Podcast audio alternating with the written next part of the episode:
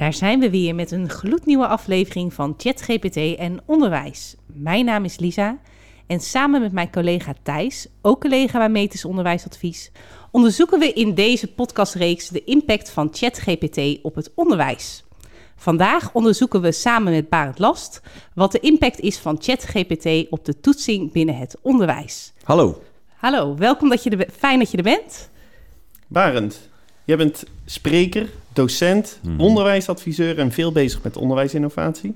Je hebt in 2021 de SURF Onderwijs Award gewonnen, omdat je in de coronapandemie was uitgegroeid tot het boegbeeld van blended learning. Afgelopen weken kwam jouw naam in diverse podcasts, webinar, blog voorbij als het gaat om ChatGPT. Zo heb je 12 tips gedeeld over hoe je ChatGPT kan gebruiken bij blended learning. Je was aanwezig bij het SURF-webinar en je bent geïnterviewd op Radio 1. Wat maakt het dat jij wordt gelinkt aan dit onderwerp? Ja, goeie vraag. Ik denk omdat men nog steeds bij blended learning denkt aan digitale dingen. Dat is gelijk ook al altijd een beetje jammer dat dat zo is. Maar ja, als ik dan bij instellingen kom, dan hoor ik nog wel eens een docent zeggen: Barend, ik moet van mijn manager blenden. Welke tool kan ik inzetten? En dat vind ik altijd eigenlijk heel jammer dat die vraag gesteld wordt. Maar dat geeft denk ik wel aan waarom men dan toch bij zo iemand als ik uitkomt als er dan een nieuwe digitale tool is. En wat dat dan zou kunnen betekenen voor onderwijs. Mooi, ja. Oké, en wat was de eerste keer wanneer jij ermee in aanraking kwam of over hoorde? Ja, ik ben best wel actief op social media en daar zag ik iets voorbij komen in mijn tijdlijn. En dan nieuwsgierig als ik ben, ga ik dat dan uitproberen. Dus ergens in december, ik denk rond de tijd dat jullie begonnen met deze podcastreeks, zag ik het ook voor het eerst voorbij komen. Ik had al wel eens een keer gehoord van taalmodellen, maar ik had het nog nooit echt zelf gebruikt en in actie gezien. Dus ik ben meteen naar die website gegaan van OpenAI. Ik ben het gaan uitproberen. En net als vele anderen sloeg ik stel achterover van verbazing. Maar ben ik ook gelijk gaan nadenken, wacht even. En zou ik het hiervoor kunnen gebruiken? En zou ik het hiervoor kunnen gebruiken? En er bleven maar nieuwe toepassingen komen. En ja, dan ga je automatisch ook nadenken over wat betekent dit dan voor mijn werk? En wat betekent dit voor onderwijs? En ja, waar we het vandaag over hebben, onder meer toetsing. Precies, want eigenlijk als je kijkt naar wat is er na de kerstvakantie gebeurd, zie je dus vooral het nieuws van het onderwijs, wat moeten we doen met de toetsing? Ja. Moeten we weer terug naar pen en papier? Ja. Wat vind je daarvan, van die discussie? Ja, ik denk dat, laat ik het zo zeggen, ChatGPT doet duidelijk veel stof opwaaien. En ik denk dat juist die reacties van docenten, leerkrachten of andere onderwijsprofessionals best wel de mentaliteit weerspiegelen in onderwijs die nogal wat onaangename aspecten bevat. Niet voor iedereen, heel verrassend, maar het maakt ook wel duidelijk dat er in onderwijs weinig tijd is om je echt te verdiepen in dit soort nieuwe technologieën. Om echt te kijken, wat betekent dit nou voor mijn onderwijs, voor mijn toetsing, voor de manier waarop ik lesgeef. En het laat ook zien dat we eigenlijk vrij weinig vertrouwen hebben in onze studenten. Ik vind het narratief dat een student gaat frauderen echt heel zorgelijk. Dat zegt iets over ons toetssysteem. En ik denk dat dat voortkomt uit een heel sterk docentgestuurd paradigma. Dat nog steeds heel erg berust op controle. Wij willen controle. Daarom meten wij, daarom hebben we indicatoren, daarom hebben we toetsmatrijzen en examenprogramma's. En het loslaten van die controle, dat is waar het wringt. En dan tot slot, misschien daar nog aan toevoegend is dat ik ook zie dat er de veranderbereidheid en de veranderbekwaamheid erg laag is in onderwijs. Dat weten we denk ik allemaal wel en dat heeft verschillende redenen. We hebben allemaal heel lang in een keurslijf gezeten in ons eigen onderwijsproces. We hebben een verantwoordings- en afstemmingscultuur gecreëerd en daardoor leidt een disruptie zoals ChatGPT nu teweeg brengt direct tot paniek en opgeblazen reacties. En ik denk dat dat straks wel weer overwaait en we weer teruggaan naar de orde van de dag. Maar dit is wel here to stay. Maar denk je dat de toetsing ook echt gaat veranderen door dit vraagstuk? Het is al aan het veranderen. Vertel. Ja, het ouderwetse paradigma van toetsing is achterhaald. Ik denk dat dat idee van we hebben een vaste set items, we hebben een vaste set problemen, die proberen de beheersing van een student in een snapshot zichtbaar te maken. Dus presteren. In plaats van focus op het proces waar het bijvoorbeeld om gaat bij formatief handelen. Hè, het onderzoekende mindset, kijken naar wat is de ontwikkeling. Ja, dat is niet meer houdbaar. En dat was het eigenlijk al niet meer. En ik denk dat ChatGPT die transitie in het paradigma alleen maar versnelt. Ben je daar blij mee? Ja, ik ben daar heel blij mee. Ja, ik denk namelijk dat dat veel problemen kan oplossen. Ik denk dat als je kijkt naar... Laten we even een heel plat voorbeeld geven. Zelf, ik heb een cursus op de universiteit van 10 weken. Wordt afgesloten met een multiple choice tentamen. Wat gebeurt er? Studenten gaan een week voor het tentamen blokken. Halen de toets en gaan weer door. Goed onderwijs, toch? 2 jaar later, wat zeggen die studenten? Geen idee meer wat ik daar geleerd heb. In andere gevallen hoor je docenten vervolgens klagen... ja, ze komen niet naar mijn colleges. Ja, waarom niet? Nou ja, dat is niet nodig om die toets te halen. En ik denk dat dat gewoon helemaal geen goed onderwijs is. Ik denk dat we veel meer naar die ontwikkeling moeten kijken... en dat je als je aan het einde van een cursus nog moet beslissen of bepalen... of er überhaupt geleerd is, ben je toch veel te laat. En als daar dan gefraudeerd kan worden... wat zegt dat dan over jouw toetssysteem? Ja, dus wat mij betreft is het een ontwikkeling die ik met open armen ontvang. Maar wat wel iets vraagt van de organisatie van onderwijs... de manier waarop we daarover nadenken... en de manier waarop we nadenken over leren in relatie tot toetsing. Ja, en wat ik wel zelf interessant vind is... je zag op een gegeven moment ook veel opleidingen die zeggen... ja, die kennistoetsen, hè, ja. Even die multiple choice toetsen... die gaan we juist in verslagen of documenten... want die kennis wordt toegepast... Ja. Maar ja, als ChatGPT dat kan gaan doen... moeten we dan weer niet terug naar die oude multiple choice vragen. Hè? Dus dat denk ik ook wel eens van... hoe zou je daarmee om moeten gaan? Maar waarom is überhaupt die hele toets zo op die manier nodig? Een kennistoets met allemaal multiple choice vragen. Wat proberen we daar nou zichtbaar te maken? Is dat nou een voorbeeld van een authentieke situatie... die je later in je leven nog een keer gaat tegenkomen? Ik denk het niet. Dat is helemaal niet authentiek. Ik had een heel mooi voorbeeld opgeschreven... in mijn voorbereiding voor deze podcast. Bijvoorbeeld, ik ben een schrijver. En als ik schrijf, gebruik ik heel veel hulpmiddelen. Een woordenboek, spellingscontrole, een ideeëngenerator... synoniemen.net, rijm.nu. Allemaal hulpmiddelen die ervoor zorgen... dat ik mijn werk als schrijver goed kan doen. Wat doen we vervolgens in onderwijs? We isoleren een taak tot de kern... We strippen hem van al die hulpmiddelen en zeggen... dat moet je kunnen, zonder al die hulpmiddelen. Dat gaat nooit meer in het echte leven gebeuren. Waarom isoleren we dat? Ik denk dat dat helemaal niet authentiek is. Dus ik denk dat als we dat paradigma willen veranderen... dat een van de dingen die je moet aanpakken... is dat je zo'n taak niet meer stript van context... maar dat je het authentiek probeert te houden. En laat ik een heel mooi voorbeeld geven. Ik heb de afgelopen jaren meegeholpen bij een curriculumherziening in geneeskunde in Maastricht... Nou, daar zijn ze naar programmatisch toetsen gegaan. En programmatisch toetsen gaat veel meer uit van zo'n authentieke taak. Hun toetsing bestaat uit een authentieke professionele taak. Stel je voor, je loopt op straat, iemand valt dood neer. Of dood neer, valt om. Is nog niet dood, weet je nog niet. En wat moet je dan doen? Wat moet je in zo'n taak allemaal doen om die situatie op te lossen? Nou, ChatGPT kan daar niet frauderen hoor, in zo'n toets. Je moet van alles weten. Je moet van alles kunnen. Vaardigheden, competenties, kennis. En dat allemaal bij elkaar brengen om die situatie goed op te lossen. Dat is een authentieke taak die je daadwerkelijk in je leven kan tegenkomen. En dat is de basis van je toetsing. Niet een multiple choice toetje of een essay waarin je gaat beschrijven wat voor kennis je hebt geleerd over het oplossen van zo'n probleem. Oké, en even een stapje verder. Ja? We zitten nu in die hypothetische situatie dat we... onze studenten gedurende het leerproces begeleiden. Mm-hmm. En dat we ze eigenlijk stap voor stap aan de hand meenemen... en iedere keer op het juiste moment die feedback en die feedforward geven. Mm-hmm. Hoe kan ChatGPT daarbij helpen? Ja, je kan ChatGPT voor je laten werken in het leerproces. Ik denk dat ook... we zijn heel erg gewend geweest in het oude toetsparadigma... om uniform te werken. Je kent misschien wel dat stripje met die olifant, die aap en die vissenkom. En dan staat er zo, voor een eerlijke toets moeten jullie allemaal in die boom klimmen. Ja, zeker. Dat is het ouderwetse toetsparadigma. Terwijl dat is niet realistisch en het houdt geen rekening met individuele verschillen. En waar zou nou ChatGPT in kunnen inspelen? Nou, om dat juist veel meer op het individu toe te spitsen. Om feedback te laten genereren, om dingen te analyseren, teksten die je schrijft, om ideeën te genereren, om als metgezel, als extra docent of misschien wel als studiegenoot in te zetten in het leerproces, om veel meer adaptief te gaan werken.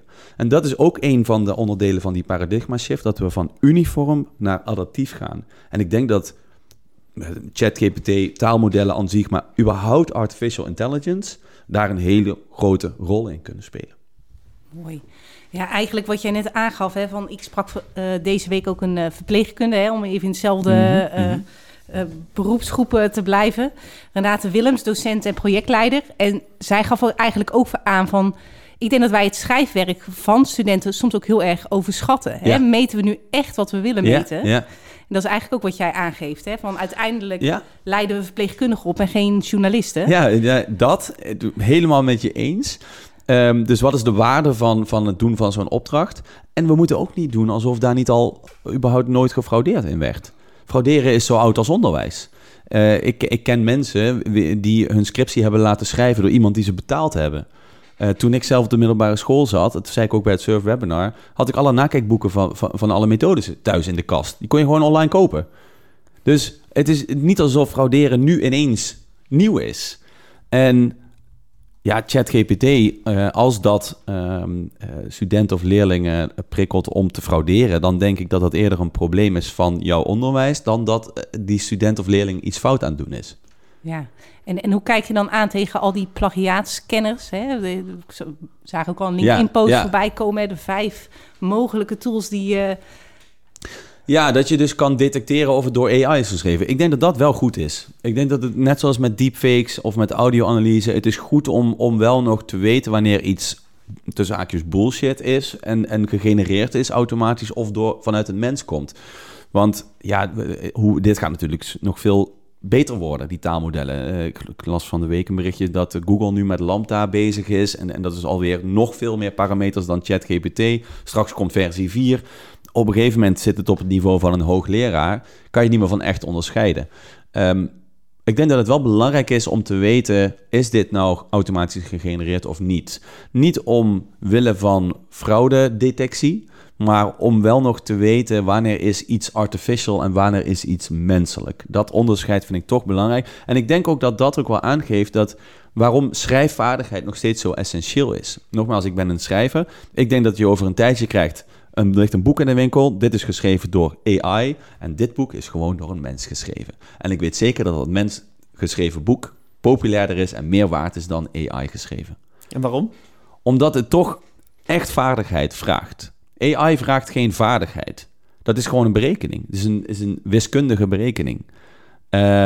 En ik denk dat het juist het menselijke aspect... Ik denk ook dat ChatGPT kan niet creëren. Het creëert wel, maar het creëert niks nieuws.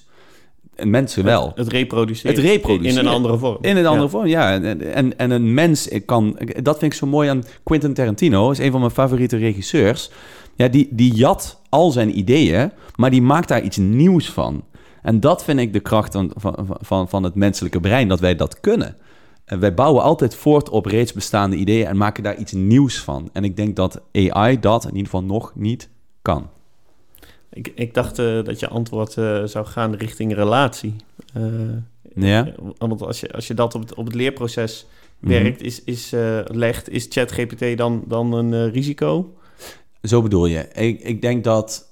Het mooie is als je ChatGPT voor je laat werken als docent. Dus ik heb het even niet over bij het leerproces. Maar als je het voor je laat werken bij bijvoorbeeld het formuleren van vragen of leerdoelen of nakijken, noem maar op. Dan heb je meer tijd over voor persoonlijk contact. Voor persoonlijke begeleiding. En dat sluit weer aan bij dat meer adaptieve paradigma. Dat we veel meer willen kijken naar wie ben jij in de wereld. En hoe kan ik jou ondersteunen in jouw leerproces. En niet jullie allemaal. En dat is denk ik een godsgeschenk, wat ik ook in het SURF webinar zei. Dat je juist meer tijd over hebt voor dat persoonlijke contact en de relatie. Ja, en als we dan inzoomen op vormen, hè, die je veel voorbij ziet komen. Hè, dus portfolio's. Hoe kijk je daar dan naar? Het voorbeeld wat je net aangeeft is natuurlijk echt een authentieke situatie waarin je de student ziet handelen. Hoe kijk je aan tegen bijvoorbeeld portfolio's? Zouden we daar ook kritischer naar moeten kijken of je die wel of niet inzet? Of zeg je nou ja, dat mag best een verzameling zijn van alles wat je gedurende het leerproces verzameld hebt? Ja, als je het insteekt als een ontwikkelingsgericht portfolio, vind ik dat een heel krachtige methodiek om te kijken naar toetsing. Kijk, nogmaals, het ouderwetse paradigma gaat heel erg uit van discrete, korte snapshots. We kijken nu naar wat je nu beheerst. En dat is op zich niet slecht, maar het zegt vrij weinig over verandering. En verandering is volgens mij waar het om gaat. In ieder geval in publiek onderwijs. Je komt binnen en we willen dat je aan het eind veranderd bent. Ja, meer weet, meer kan, meer relaties hebt, whatever. Ja. En dus hoe kunnen we die verandering zichtbaar maken? En ik vind een portfolio daar een heel geschikt hulpmiddel voor, als het ontwikkelingsgericht is. Dus niet productgericht, niet om te showcasen, maar echt om te laten zien, hier stond je nog zo en zo rondom deze leeruitkomsten, en hier sta je er zo voor, en nu kunnen we dus iets zeggen over die ontwikkeling. En dat ruist een beetje in tegen dat idee van 8 weken cursus, bam, toets en door naar de volgende cursus. Dus ja, ik ben wel van een portfolio, omdat je daarmee inzicht krijgt in het proces en niet alleen het product. En je ziet dat nu eigenlijk al met de steeds verder groeiende aandacht voor formatief handelen, voor programmatisch toetsen. En ik denk dat dat alleen nog maar verder gaat doorzetten. Mooi. Zeker.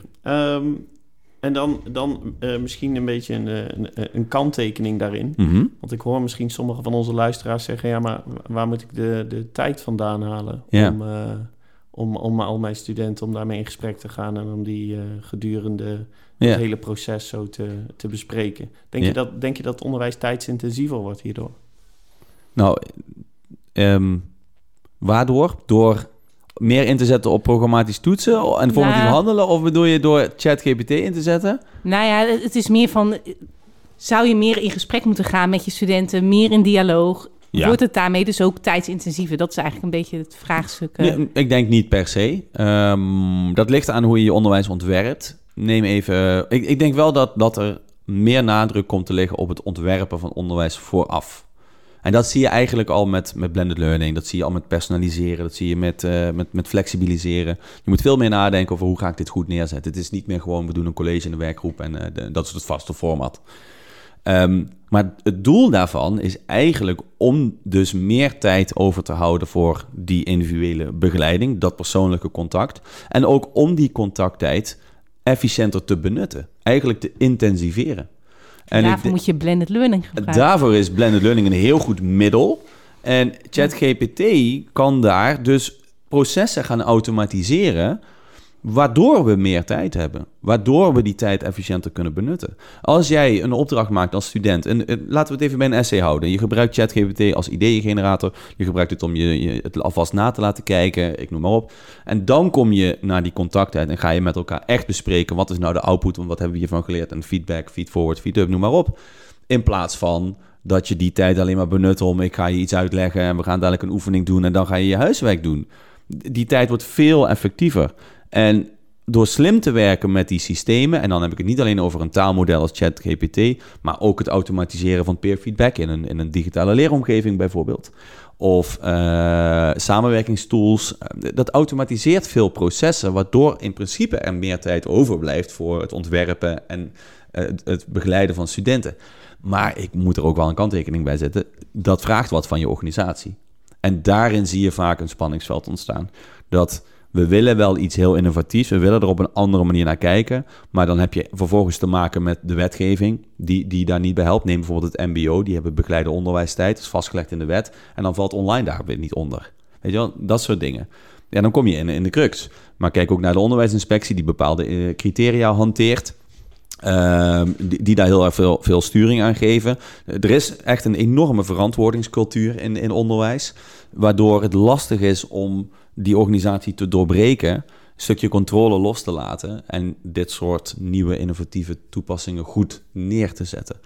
Dus je zegt eigenlijk, door de bestaande structuren die we nu allemaal hebben, kunnen we ons misschien niet snel genoeg aanpassen aan de technologische ontwikkeling. Ja. Ik heb daar zo'n heel mooi plaatje voor wat dat uitbeeldt. Je hebt bij wijze van spreken een vierkant blokje. Dat is je innovatieve concept. En dan heb je de organisatie en dat is een muur met allemaal cirkeltjes.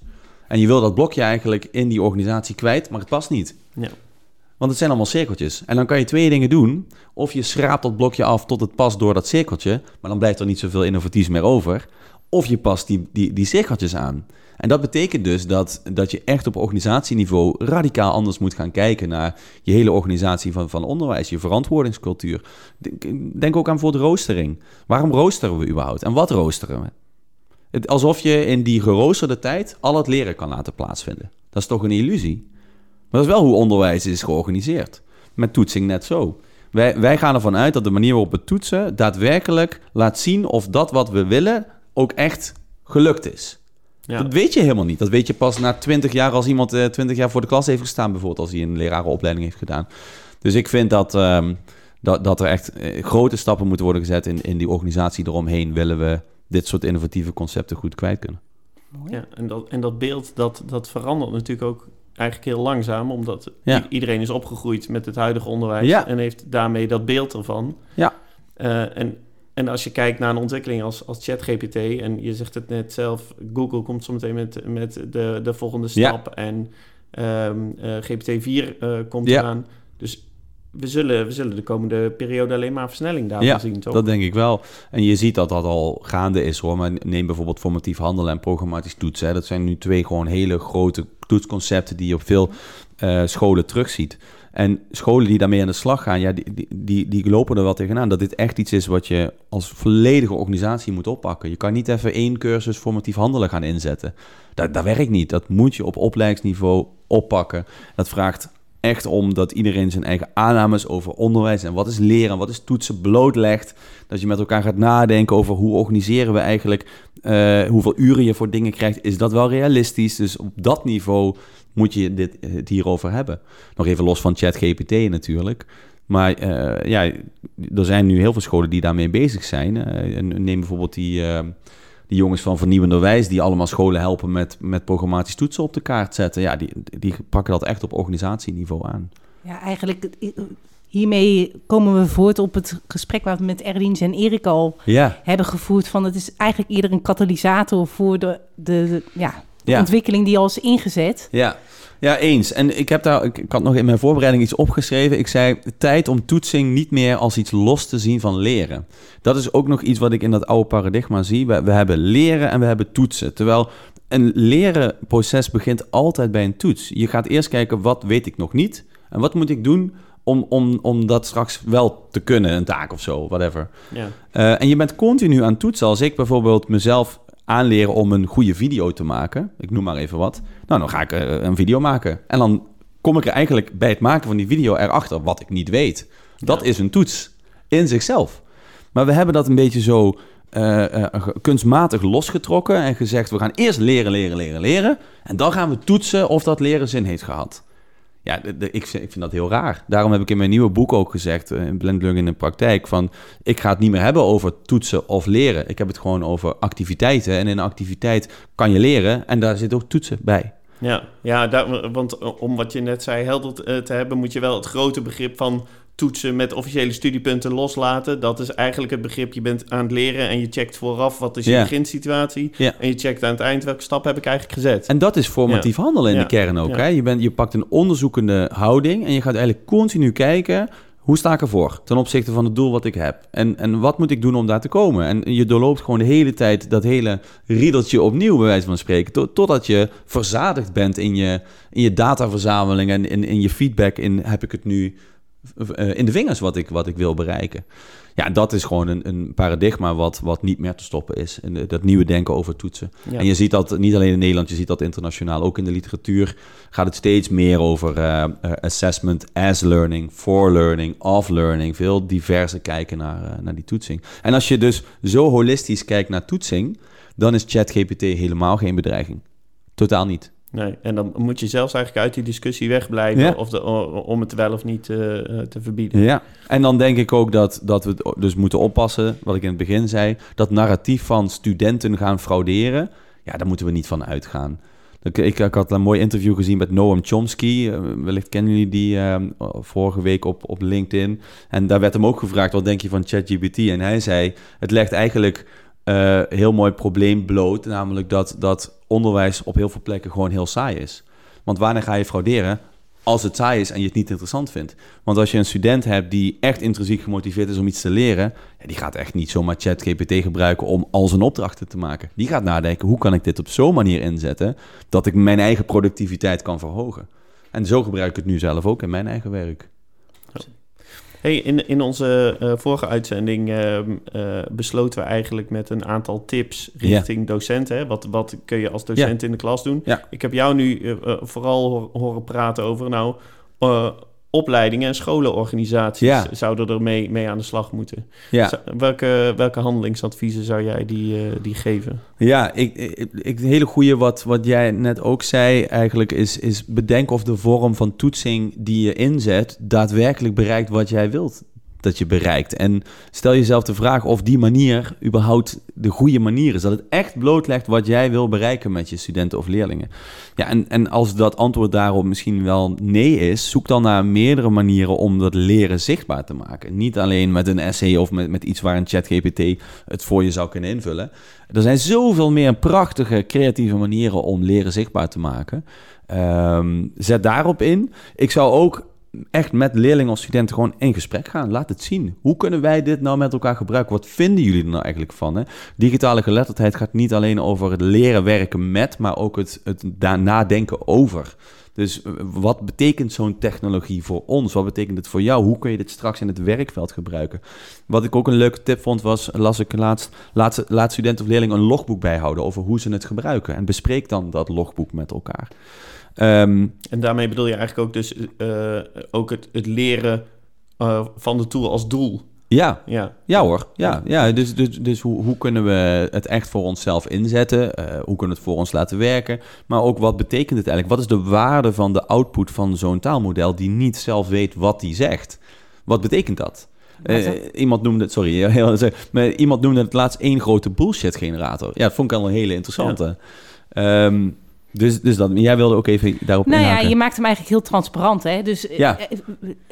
Je gaf al aan, we zitten in zo'n controle. Hè? Dus, ja. Nou ja, en daarmee maak je hem dus eigenlijk gewoon heel transparant. Want het gaat niet meer om controle van, gebruik je het wel? En ga ik jou daarop betrappen? Maar meer van, hoe zetten we dat nou eigenlijk in? En zetten we het effectief in? En hoe werkt het? En hoe heb jij het gebruikt? Precies. Hè? Dus, en dan gaat het ineens over leren. En dan kom je op een veel fundamenteler vraagstuk. Namelijk, wat is überhaupt het doel van onderwijs? Is het doel van onderwijs om een soort van uniforme machines te kweken die straks precies kunnen reproduceren wat wij willen dat ze reproduceren? Of is het doel dat we mensen afleveren die een goed leven gaan leiden? En nu kom je een beetje op een filosofisch niveau, maar ik weet nog toen ik voor de klas stond, als ik een les gaf in het basisonderwijs en hij ging niet zoals ik hem had gepland, had ik het gevoel dat ik een slechte docent was. Dus ik hield heel erg vast aan die controle. Pas later, toen ik aan de universiteit ging studeren, kwam ik erachter dat ik eigenlijk heel veel mooie kansen voor leren heb laten liggen. En dat het afkrijgen van die les niet het doel van onderwijs is. Het doel van onderwijs is om ze een mooie beleving te geven en ze voor te bereiden op een leven later in de wereld. En dat betekent dus dat je die controle moet loslaten. Controle over dat wat jij van tevoren bedacht hebt niet is hoe het gaat in de praktijk. Laat staan wat er daadwerkelijk geleerd wordt. En dat is oké. Daar gaat het voor mij om. Mooi, volgens mij kunnen we hem hiermee afronden. We moeten het dus niet meer hebben over het toetsingsvraagstuk. Hè, maar eigenlijk gaat het veel breder over hoe gaan we ons onderwijs inrichten.